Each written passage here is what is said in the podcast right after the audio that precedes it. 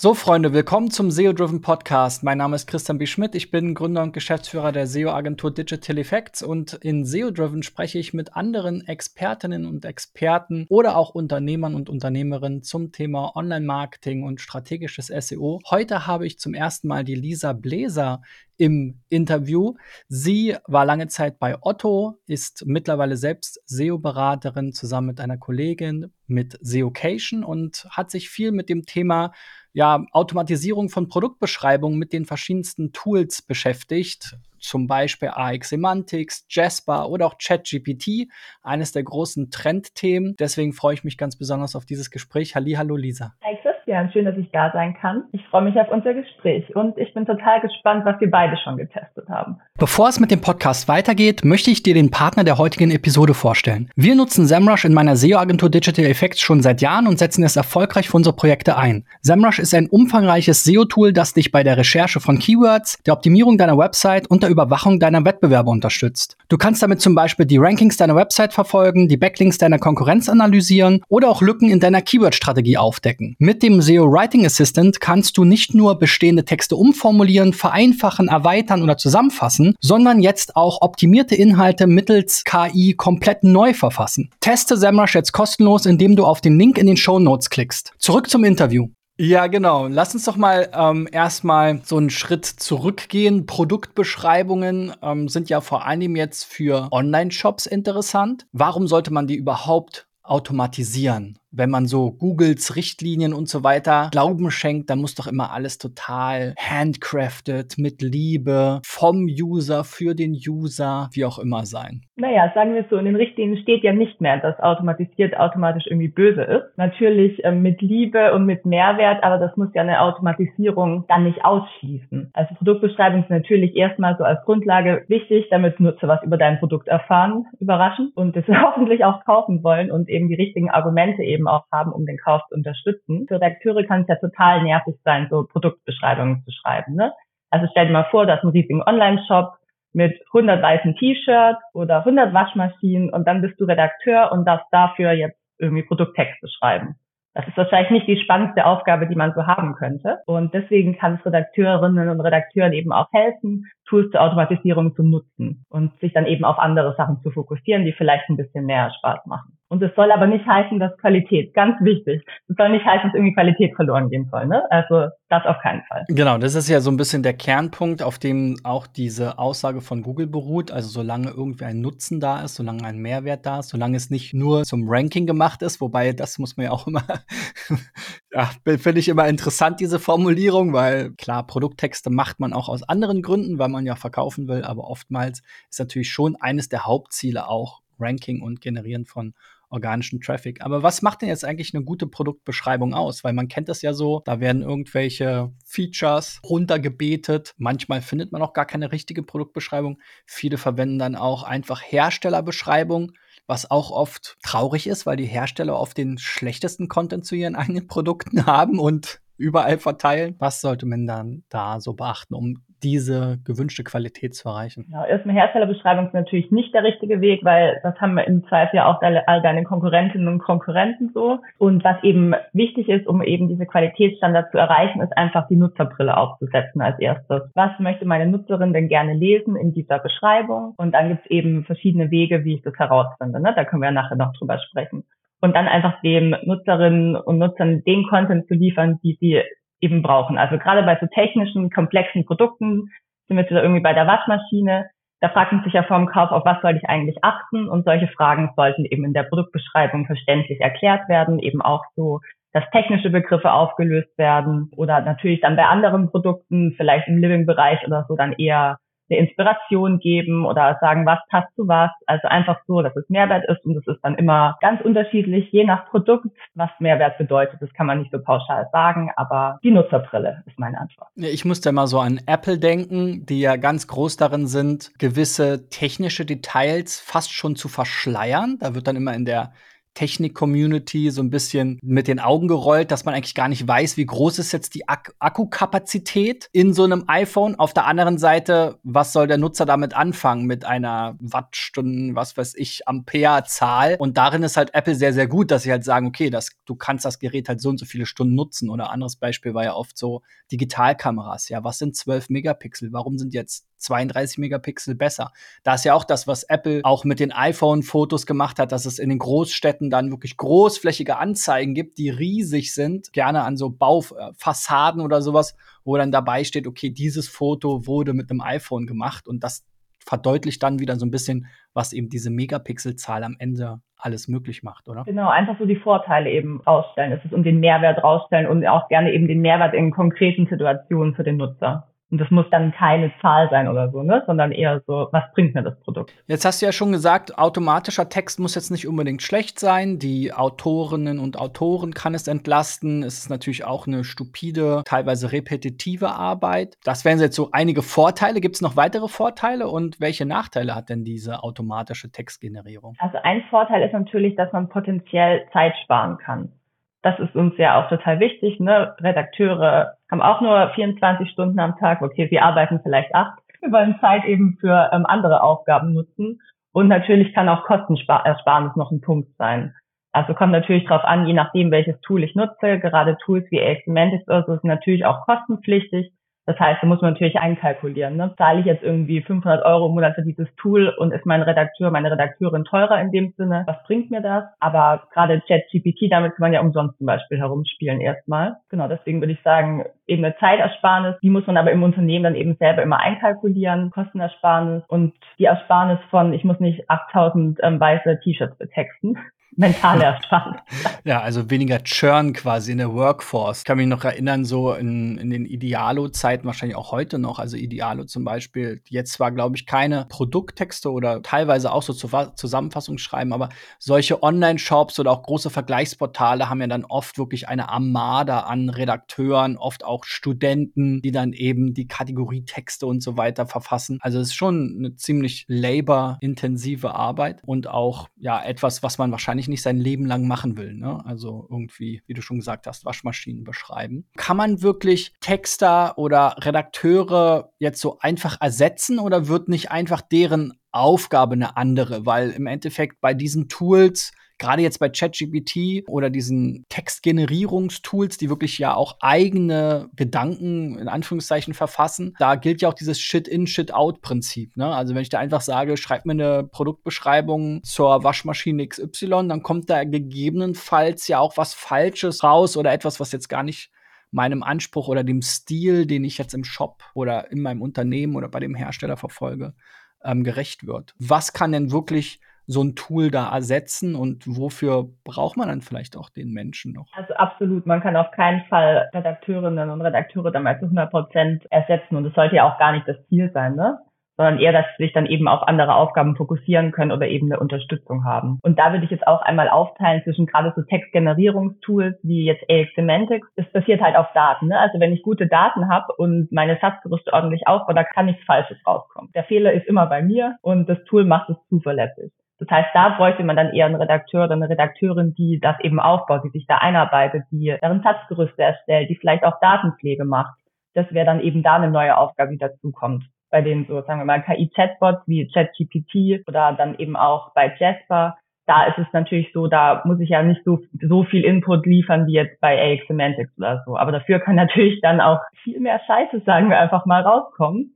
Und da brauche ich natürlich auch wieder einen Menschen, der da drüber liest, der auf jeden Fall das eben auch gerade bei diesen Tools eben nochmal anreichert mit eigenen Gedanken, weil ansonsten habe ich ja dann auch alles, was, das, was meine Konkurrenz auch hat, genau die gleichen Informationen. Da bin ich ja praktisch wie wieder bei einem Hersteller Text. Deswegen da ist dann eher die Aufgabe des Menschen eben die Überarbeitung der Texte, das Anreichen mit Inspirationen und so weiter. Ein wichtiger Punkt in der, in der Optimierung ist ja auch immer das Thema Keyword-Recherche. Also man will ja überhaupt erstmal verstehen, was suchen die Leute da draußen. Oft ist es ja auch so, gerade, also wenn ich mir jetzt viele D2C-Shops zum Beispiel anschaue, die eben eigene Marken haben, eigene Produkte, da gibt es, wenn es jetzt noch keine riesig bekannten Marken sind, die sind ja oft auch in Aufbau, Startups, die arbeiten vielleicht ein bisschen mit Social Media, Influencer und so weiter. Da gibt es dann oftmals noch gar keine richtige Nachfrage zu den Produkten. oder es sind sehr innovative Produkte. Wie geht man denn da wenn man jetzt die Textautomatisierung plant und wie kann man denn auch die Keyword-Recherche hier entsprechend skalieren dann gegebenenfalls? Also generell für die ähm, Keyword-Recherche ist es eben wichtig, sich an der Produktkategorie zu orientieren.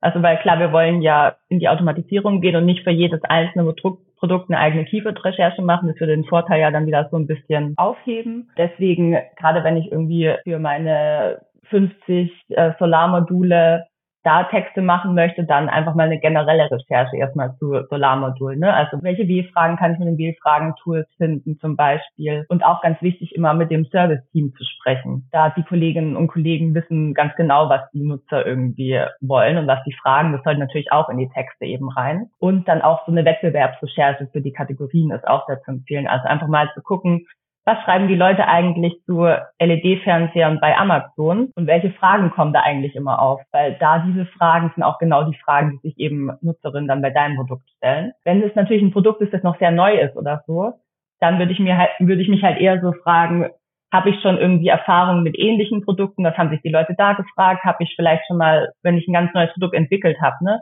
habe ich vielleicht ja auch schon ein paar Nutzerinnen Tests gemacht damit oder das schon mal jemandem gezeigt. Was fragen sich so die Leute dazu? Also einfach irgendwie Fragen, Fragen, Fragen zu dem Produkt sammeln und die dann so in dem Text beantworten. Gerade, ich denke mal, auch für diese Datengenerierung, die du angesprochen hast, ist es bestimmt auch hm, ja, sehr hilfreich, wenn man eben das auch so ein bisschen kategorisieren kann oder sozusagen in Attribute nennt das ja AX Semantics, glaube ich, einteilen kann und weiß, okay, hey, bei Solarspeichern sind halt die und die und die Werte wichtig oder im Datenblatt ablesbar, aber was bedeutet das jetzt für den Nutzer wieder? Ne? Das wäre ja wieder diese Transferleistung auch für den Category Manager dann oder eben den Texter. Ja, gerade so auch im Fashion-Bereich zum Beispiel sehe ich auch ganz oft, dass man eben dann in den Reviews irgendwie liest, ja, das war nach zweimal Waschen zerknittert oder was weiß ich was oder so oder gewisse Fragen, wie ist denn der Fit? Vielleicht jetzt noch nicht ganz mit diesen Tools machbar, aber auch so in die Richtung, Produktbilder, auch ein Riesenthema. Also ich kenne das immer von meiner Frau. Mhm. Äh, die schaut sich, wenn sie bei Handtaschen zum Beispiel schaut, auch immer ein Bild von innen an, weil es eben nicht nur wichtig ist, wie die Handtasche von außen aussieht. Und dann auch ganz wichtig, ein Bild auch an der Frau, also dass man auch sieht, wie die Proportionen sind. Aber eben auch, okay, wie sieht das Ding von innen aus? Sind da, wie viele Taschen sind da drin? Ist da innen vielleicht noch ein Muster? Was ist das für ein Stoff? Äh, Gibt es da einen Reißverschluss und so weiter? Ne? Sowas kann man natürlich auch in Texten beschreiben. Genau, dann haben wir ja jetzt schon so ein paar Tools erwähnt. Die sind ja teilweise sehr, sehr unterschiedlich.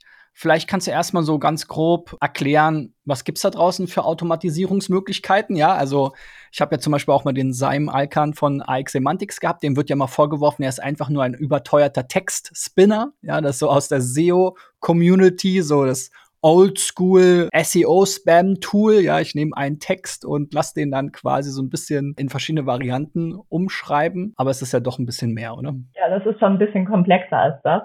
Ähm, also den Vorwurf würde ich jetzt nicht unterschreiben. Und zwar ist es so, also gerade so Tools wie AX Semantics, die generieren praktisch aus Datentexte. Das heißt, wir geben all unsere Produktdaten da in strukturierter Form rein und können dann auf Basis dessen Satzgerüste erstellen. Das muss man sich erstmal vorstellen, wie so eine riesige, riesige Excel, wo man dann zu jedem Datenpunkt, den es so gibt, bei Waschmaschinen zum Beispiel gibt es Umdrehungen, und dann schreibt man verschiedene Sätze zum Thema Umdrehung. Die Waschmaschine hat xx Umdrehungen, das heißt, die Wäsche wird besonders gut trocken oder so. Ne? So in die Richtung. Und das natürlich dann immer in verschiedenen Varianten. Ne? Und deswegen erinnert es vielleicht auch ein bisschen an das Textbinding, was du gerade angesprochen hattest aber es sind ja nicht alle Produkte gleich. Ne? Die Waschmaschine, da gibt es welche, die hat ganz wenige Umdrehungen und eine, die hat ganz viele. Und deswegen, weil alle Produkte ja auch in der Kategorie dann anders sind in der Ausfüllung der Daten eben, kommen am Ende natürlich auch unterschiedliche Texte raus, weil die Waschmaschinen ja auch unterschiedliche Benefits dann haben. Ne? Also vielleicht eine macht die Wäsche besonders schnell trocken, die andere hat ein cooles Design bin auch kein großer Waschmaschinen, kenne ich nicht so gut aus. Aber ja, genau. Also das ist so praktisch die Funktionsweise von AX Semantics. Ne? Aus Daten werden Texte. Man braucht gute Produktdaten, dann kann man gute Texte damit machen. Man muss sich sehr viel aber damit beschäftigen. Also es ist wirklich ein komplexes Tool. Man kann da Regeln erstellen. Es gibt tausend Möglichkeiten, das eben zu individualisieren und das sehr unique zu machen. Also es ist dann nicht so ein pauschaler schlechter Text, sondern man kann da wirklich coole Sachen damit machen. Aber Shit in, Shit out. Und das Gleiche ist ja auch bei Tools wie Jasper, GPT ja auch so, wenn man da nur reinschreibt, schreibe einen Produkttext zu XY, dann kommt vielleicht nicht so was Cooles raus, aber da ist es dann eben auch wichtig, in die Verfeinerung zu gehen, vielleicht noch die Zielgruppe anzugeben. Bei Jasper kann man auch so ein paar Produktdaten mitgeben zum Beispiel. Ja, ich denke mal, vor allem bei AX Semantics ist ja ein Riesenthema die Kontrolle über die Ausgabe. Ne? Also gerade jetzt im, im Produktbereich, du hast ja die Waschmaschine angesprochen, aber auch andere elektronische Ware wie Fernseher und so weiter, da müssen ja gewisse Energielabels, Batterieverordnungen und tausend Sachen eingehalten werden. Da hat man sicherlich es leichter, wenn man da wirklich ein festes Regelwerk hat und das Tool nicht halluziniert. Das ist ja so das neue, neue Stichwort, was man jetzt bei, bei den anderen Tools zu erfahren hat. Dafür ist es halt echt auch ein Setup-Aufwand, ne? Und man muss sich wirklich, ist wirklich ein Projekt, ne? Also da kann man nicht einfach sagen, hey, ja, ich habe einen Online-Shop, jetzt starte ich mal mit AX Semantics,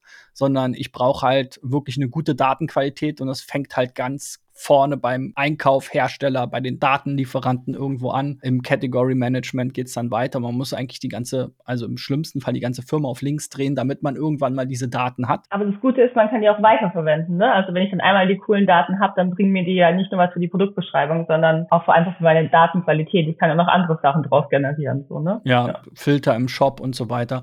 Meistens gibt es ja auch schon gewisse Filter und so, also soll jetzt auch nicht super abschreckend sein, aber oft kann man schon mit was starten, aber aber so richtig cool funktioniert es natürlich erst, wenn es sehr datengetrieben ist. Wenn wir uns jetzt die, äh, ja, diese Generatoren angucken, ja, GPT, die alle auf GPT basieren, ähm, GPT-3 oder GPT-4, dann funktionieren die ja erstmal grundsätzlich ganz anders, aber wie du ja schon gesagt hast, im Grunde genommen kommt es da halt ja auch aufs Briefing drauf an. Ne? Also genauso wie wenn ich jetzt einen Texter beauftrage und ne, sage, hier mach mal dies, je klarer mein Briefing ist, da kann ich ja gegebenenfalls auch solche Sachen mitnehmen, ähm, beachte die und die Regelung oder wenn ich dann gewisse Sachen, die wichtig sind, eben mit reinbaue in meinem Briefing, vielleicht auch kategoriespezifisch, dann kann ich ja doch schon eigentlich relativ viel übernehmen, um das Tool eben auch weiter zu zügeln, oder? Ja, genau. Also der Prompt ist halt total wichtig, daran zu arbeiten, aber auch trotzdem, egal wie gut das Briefing ist, am Ende sollte immer noch mal ein Faktcheck eben dann dabei sein. Gerade viele Produktdaten sind ja immer recht sensibel, da gibt es ja ganz viele Themen, wo es wichtig ist. Und wir wollen unseren Kunden natürlich auch keinen Quatsch erzielen, auch wenn es kein rechtliches Thema ist.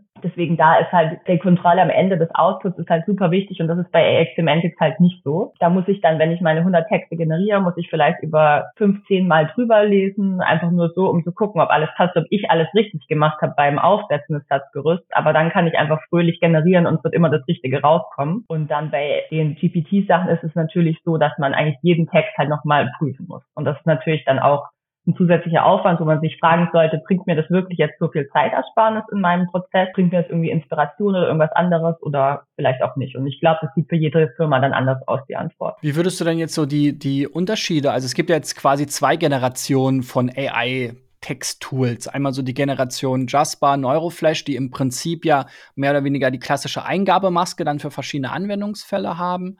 Und dann gibt's ja äh, ChatGPT, wo man im Prinzip alles und nichts machen kann. Ist dann das eine oder andere besser oder weniger gut geeignet oder wem würdest du was empfehlen? Also ich würde sagen, so die Ergebnisse sind ungefähr gleich. Jasper hat jetzt ja auch noch so ein Jasper Chat neu dazu gemacht wo man eigentlich genau die gleiche Funktion hat wie ChatGPT. Aber generell ist es natürlich so ein bisschen einfacher, sowas wie Jasper dann zu nutzen, wenn man auf die gleiche Aufgabe macht. Weil da gibt es dann eben schon mehrere Eingabefelder, da gibt es ein extra Mini-Tool für Produktbeschreibungen auch für Amazon-Beschreibung, falls man das auch macht, wo man dann eben schon so ein paar Eingaben machen kann, eben zum Produkt und zu der Tonalität, zu der Zielgruppe. Es ist einfach so ein bisschen strukturierter, aber mir jetzt für meine sehr technischen Produkte, die ich so getestet habe, hauptsächlich, ne, weil ich komme ja aus dem Solarbereich, da fand ich immer die Ergebnisse bei Chester tatsächlich nicht so gut wie bei äh, ChatGPT, auch was die deutsche Sprache und Richtigkeit, Information und so angeht. Aber das kann auch für, für, verschiedene, für verschiedene Firmen auch ganz unterschiedlich sein. Ne? Also. Ja, diese Tools sind ja alle irgendwie auf irgendeiner Datenbasis trainiert und ja, wir haben ja genau. als Deutsche oft das Problem, dass wir ja jetzt eben das meiste in Deutsch haben wollen und die, äh, diese Entwicklung ja doch meist irgendwie aus dem englischsprachigen Bereich kommen. Gibt es denn da Unterschiede zwischen den Tools, was jetzt die Adoption der deutschen Sprache anbelangt? Jester hat eine DeepL-Integration, die aktuell in der Beta-Phase noch ist. Und DeepL macht ja eigentlich ganz gut Übersetzung, aber so generell muss ich sagen, dass ich die deutsche Sprache und Grammatik bei ChatGPT tatsächlich gerade besser repräsentiert sehe. bei den Use Cases, die ich getestet habe. Ne? Kann auch sein, dass bei den Hörerinnen und Hörern das anders ist. Aber ich finde, Jasper hört sich schon noch so ein bisschen hölzerner an. Was man natürlich immer machen kann, ist, ähm, Sachen auf Englisch zu generieren und dann irgendwie extern zu übersetzen. Ne? Also irgendwie danach DeepL drüber laufen zu lassen oder so. Das kann man eben auch austesten. Ich glaube, es kommt ja immer dann eben auch deine eigene Nische an und ähm, wie viel Trainingsdaten für Solarsachen sind in den beiden Tools drin, wissen wir ja nicht. Ne? Muss man irgendwie ausprobieren. Du hattest ja hier auch in äh, deinem Artikel ein Beispiel zum Thema Vanlife und Powerstations gebracht. Das liegt mir ja auch sehr nah. Ah, ja, stimmt. da teste ich auch gerade. Wir machen da so YouTube-Videos zu und ich habe ja jetzt hier auch mit SEO Driven irgendwie hunderte Podcasts und das ist vielleicht auch so eine, so eine nette Quelle. Ähm, YouTube oder auch die Podcast-Tools generieren ja heutzutage alle auch Transkripte. Die sind meistens, also gerade das von YouTube ist wirklich erschreckend schlecht schlecht. Weiß nicht, was die da für, für eine Basis nutzen, aber wenn das die AI von Google ist, dann wäre das ein Armutszeugnis. Also teilweise, also ohne Punkt und Komma geschrieben, klein, groß. Klar, man redet natürlich auch ein bisschen durcheinander, aber wenn man jetzt so ein Transkript nimmt und das in ChatGPT umwandeln lässt, ja, und sagt, okay, mit ein paar spezifischen Angaben, wann mach eben aus diesem Transkript einen Blogbeitrag oder ähnliches oder ein Product Review oder ein YouTube-Skript, ja, oder was auch immer, eine Zusammenfassung, dann kommen da schon sehr erstaunliche Ergebnisse raus, ähm, muss ich sagen. Also da bin ich gerade selber so ein bisschen am Testen, weil ich etwas textvoll geworden bin. Ich habe früher war ich so Blogger, ja, so die ersten zehn Jahre meiner Internetkarriere habe ich viel geschrieben und irgendwann bin ich ja dann hier diesem Video- und Podcast Podcast-Thema verfallen. Ähm, und seitdem schreibe ich nicht mehr so viel, was halt echt ein Nachteil ist. Aber ich glaube, gerade für Podcaster oder auch YouTuber kann es echt ein Riesenhebel sein, auch so in der Influencer-Welt, wo ja viele dann auch schon noch einen Blog betreiben, aber eben diesen riesigen Doppelaufwand haben oder eben auch gar keine Website haben und dieses Potenzial komplett auslassen. Ne? Also viele große Tech-Reviewer oder sonst was haben halt gar keine Websites, weil es ein Riesenaufwand ist. Ja, also das finde ich sehr, sehr spannend, auch gerade ein ChatGPT und das habe ich schon vorher probiert mit verschiedensten Tools, auch mit dem Google-Transkript, wie gesagt, da gibt es ja auch verschiedene. Und mittlerweile gibt es ja auch sogar ähm, mit äh, Descript heißt es, glaube ich, auch ein Tool, wo man tatsächlich auch den Audio-Podcast quasi auf Basis eines Textskriptes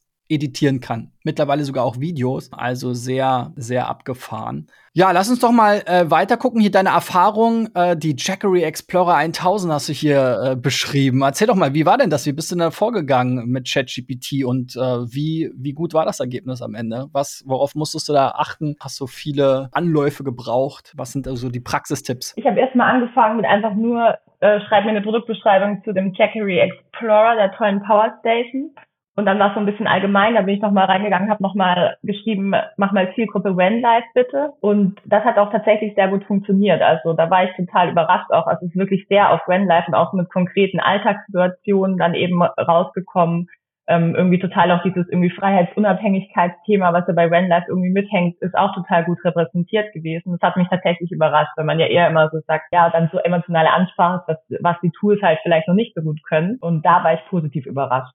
Dann habe ich noch mir noch ein bisschen kürzen lassen, glaube ich, und dann muss man natürlich auch noch einen Faktcheck am Ende eben machen.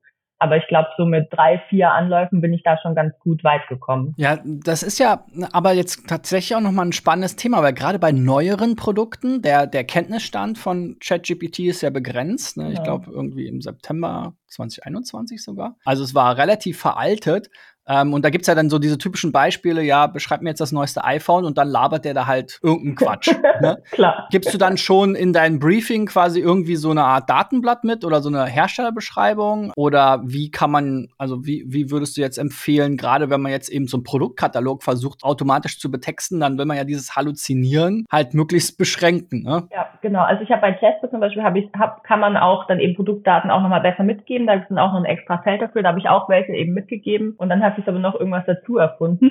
Also weiß nicht, ob mir das denn so viel gebracht hat. Gerade bei neueren Produkten sollte man auf jeden Fall dann irgendwie Produktdaten oder so mitgeben. Genau, ansonsten kann man ja auch einfach in den Prompt eben reinschreiben, was die wichtigsten Produktdaten sind, die inkludiert werden sollten. Aber ist natürlich auch wieder noch mehr Aufwand, ne? Also müssen auch dann immer halt gucken, so gerade bei Chat GPT muss ich mir dann ja erstmal überlegen, was sind irgendwie genau die Daten, die ich beschrieben haben will. Und wenn ich mir das überlege und es dann auch nachher gegenlese, habe ich vielleicht dann doch selber schon den Text geschrieben. Ja, ist äh, auf jeden Fall spannend. Also auch da glaube ich, wenn man halt ein neues Produkt hat, wenn man halt irgendeine Datenbasis hat, auch da, ne, ähnlich wie bei Arc Semantics, wenn man halt gute Daten hat oder irgendeinen Datenblatt, dann kann man daraus schon vorgehen. Und ich muss ja auch zustimmen, habe auch kürzlich ein Webinar dazu gegeben, äh, SEO mit ChatGPT. Viele kennen das zwar jetzt schon, aber haben sich jetzt noch nicht so stark damit beschäftigt. Und man, man merkt es halt schon, dass äh, wenn man das auch schon einen riesen Unterschied macht, wenn man eben ChatGPT zum Beispiel auch sagt, in welcher Rolle es handeln soll. Ne? Du bist jetzt SEO-Manager von Jackery. Deine Aufgabe ist dies und das, ne? damit es eben auch diese ähm, Funktion irgendwo einnimmt. Und ähm, das Zweite ist halt, dass man tatsächlich halt wirklich auch so Zielgruppe und so Ansprache und so solche weichen Faktoren, wo man gesagt, wie du schon gesagt hast, eigentlich gedacht hat, oh, da kommen immer nur diese langweiligen, trockenen Texte raus. Das ist gar nicht der Fall. Also das ist halt wirklich abhängig vom Briefing, wenn man eben, wie du schon sagst, alleine so ein Stichwort wie Ban Live bringt dann halt schon richtig viel, dass da der der Text dann eben wirklich auch diese Zielgruppe abholt. Also insofern auch da wieder abhängig vom Briefing. Ja, ein großes Thema ja auch für Seim ist ja immer, hey, du stellst das bei uns quasi einmal ein auf Deutsch oder Englisch und dann kannst du es in, ich glaube, weiß ich nicht, wie viele Sprachen sie im Moment haben, 32 oder sowas, ähm, relativ leicht auch dann wieder mit ihrer KI übersetzen lassen, auch so mit richtiger Grammatik und so weiter. Also gerade diese Internationalisierung, ich kenne das noch von früher. Ich war mal so in, in so einem Startup, so ein Airbnb-Clone, ja, wo es dann um so Ferienwohnungen ging. Und da war das schon so eine Herausforderung, weil man natürlich gleich ähm, im europäischen Markt möglichst fünf Länder, fünf Sprachen, ja, also Deutsch, Englisch, Französisch, Italienisch, Spra Spanisch abdecken wollte. Und äh, die Hosts von diesen Ferienwohnungen natürlich jetzt meistens dann aus einem Land kamen und man natürlich auch, wenn dann der Italiener seine Ferienwohnung einstellt, dann will man die ja auch den Deutschen verkaufen, die Ferienwohnung. Und dann gab's halt so eine automatisierte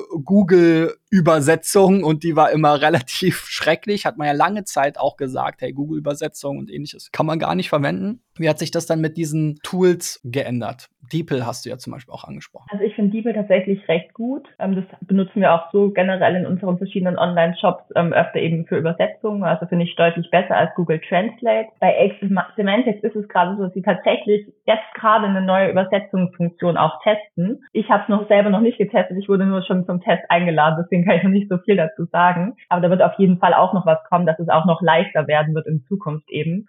Ähm, was man aber auf jeden Fall dort aktuell auch schon machen kann, ist ein Satzgerüst anlegen und das für verschiedene Sprachen nutzen. Also man kann dann oben so praktisch umswitchen. Ich habe Deutsch, Italienisch, Spanisch, kann ich oben eben umswitchen und die Verdrahtungen im Hintergrund bleiben aber gleich. Also ich habe einmal mein deutsches Satzgerüst mit den ganzen Regeln und die Regeln sind gleich, aber ich muss die Sätze aktuell eben noch manuell eben übersetzen. Das machen wir dann eben immer mit DeepL, dann eben extern und das dann eben wieder ins Tool einpflegen, aber eben nur diese ähm, Satzbausteine und nicht mehr die ganzen Regeln alles neu anlegen.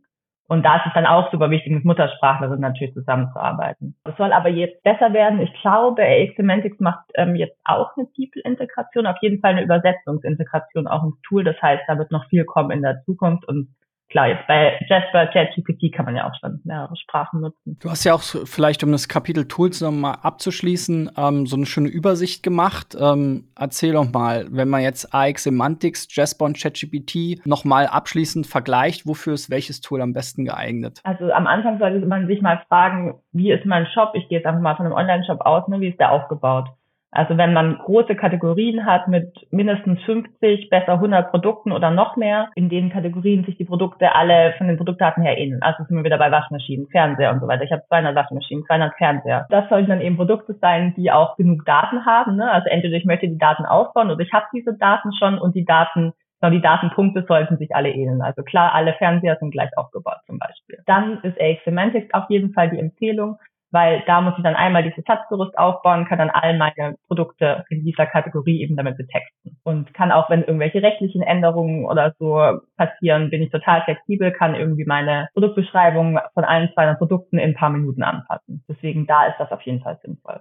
Wenn ich aber irgendwie ein kleinerer Online-Shop bin und vielleicht in meiner Kategorie nur 20 Produkte habe, dann muss ich mich natürlich fragen, lohnt sich das jetzt für mich, den riesigen Aufwand zu betreiben, so ein Satzgerüst für diese Kategorie aufzubauen und noch Geld dafür auszugeben? Dann wäre die Antwort vielleicht auch eher nein. Oder eben, ich habe eine große Kategorie, aber die Produkte sind alle divers. Ich bin jetzt Etsy oder so, ne? Dann bringt das auch nicht so viel, wenn die Produkte alle unterschiedlich sind in meiner Kategorie. Deswegen bei so unikeren Produkten oder wenn ich einfach nicht so viele von den Produkten im Shop habe, dann bringt es nicht so viel, da AX Semantics anzuschließen dann würde ich dann eher dazu raten, mal Tests mit Jasper ähm, oder ChatGPT vielleicht zu machen. Das ist dann vom Aufwand her einfach überschaubarer. Und wenn ich jetzt meine Texte so schön optimiert habe und skaliert habe, wie kann ich denn jetzt den Erfolg testen von diesen Produktbeschreibungen? Da gibt es natürlich auch wieder verschiedene Möglichkeiten. Also ich finde es auch immer cool, quantitative und qualitative Tests eben zu kombinieren. Ähm, was so qualitative Tests angeht, haben wir schon viel mit so Heatmap-Tools rum experimentiert, wie zum Beispiel Hotjar da kann man dann mal vielleicht 20, 30 Texte aus der Kategorie reinschmeißen und die mal überwachen lassen und dann einfach mal schauen, genau, natürlich, ich brauche natürlich einen Vorzeitraum, ne, und dann, und dass ich soll natürlich gucken, dass keine krasse Saisonalität da ist, ne, also wenn irgendwie dann Black Friday dazwischen ist und dann auf einmal ganz viele Leute auf meinem Shop sind, ist vielleicht blöd. Genau, dann schaue ich mir einfach mal ähm, vier Wochen meine alten Texte an, ändere die Texte und schaue es mir dann nochmal vier Wochen danach an und dann kann ich ja schon da eben qualitativ natürlich, ne, dann eben ablesen, hat sich irgendwas am Nutzerverhalten verändert. Die Leute lesen ja eben so mit, mit der Maus kennt man ja so ein bisschen oder mit dem Finger und dann sieht man eben so, werden die Texte irgendwie mehr gelesen oder vielleicht auch mal zu schauen, was ist die Scrolltiefe, wird eben weiter nach unten gescrollt. Das kann man eben mit so Heatmap-Tools qualitativ testen und dann gibt es natürlich auch die Möglichkeiten irgendwie ganz klassischen AB-Test zu machen und zu schauen, bringt es eben was, eine Seitenvariante, alter Text, eine Seitenvariante, neuer Text ist das Neue, was ich mir ausgedacht habe, wirklich besser. Genau. Und zu SEO-AB-Tests, das haben wir hier richtig gut eingefädelt. Okay, ja, das wollte ich jetzt ähm, auch Habe ich auch schon deine Kollegin, die Vanessa, eingeladen. Das heißt, ähm, ja, abonniert gerne den SEO-Driven Podcast, damit ihr das äh, nicht verpasst. Das ist ein sehr, sehr spannendes Thema. Hat viel mit Tools zu tun und ähm, ja, ist auch nicht für alle geeignet. Aber um jetzt das Thema automatisierte Texte noch abzuschließen, was können wir jetzt mitnehmen am Ende des Tages? Also mein Fazit ist, glaube ich, testen, testen, testen. Ich glaube, glaube, es lohnt sich aktuell für jede Shopbetreiberin, Shopbetreiberin da mal herum zu experimentieren und sich natürlich vorher ein klares Ziel zu setzen. Ne? Also was möchte ich erreichen? Möchte ich besonders viel automatisieren? Möchte ich einzelnen Text verbessern und dann eben zu gucken, welches Tool passt und dann vielleicht auch ein paar verschiedene auszuprobieren. Ne? Also ich habe zum Beispiel auch noch Neuroflash auf der Liste, was ich noch ausprobieren möchte. Ich glaube, es kommt total so auf äh, deine Branche an und dein Produkt, was so vielleicht das bestpassendste Tool ist. Ich hatte jetzt auch letzte Woche bei der SMX verschiedene Gespräche mit Kolleginnen und Kollegen, die dann verschiedene Tools empfohlen haben. Und die Empfehlungen waren immer unterschiedlich. Und ähm, jeder fand was anderes besser. Und ich glaube deswegen einfach nur ausprobieren ist mein größter Tipp. Sehr cool. Dann lass uns doch gerne mal eine Bewertung da, wenn ihr jetzt gerade den Podcast zu Ende gehört habt. Am besten natürlich bei Spotify oder Apple. Bei Apple auch gerne mal mit ein bisschen Text. Teste SEMrush jetzt kostenlos, indem du auf den Link in den Show Notes klickst. Ja, abonniert den SEO Driven Podcast, um die nächsten Gespräche nicht zu verpassen. Ja, und dann sehen wir uns nächste Woche wieder. Vielen Dank, Lisa, und äh, bis dann. Ciao, ciao. Danke dir. Bis dann.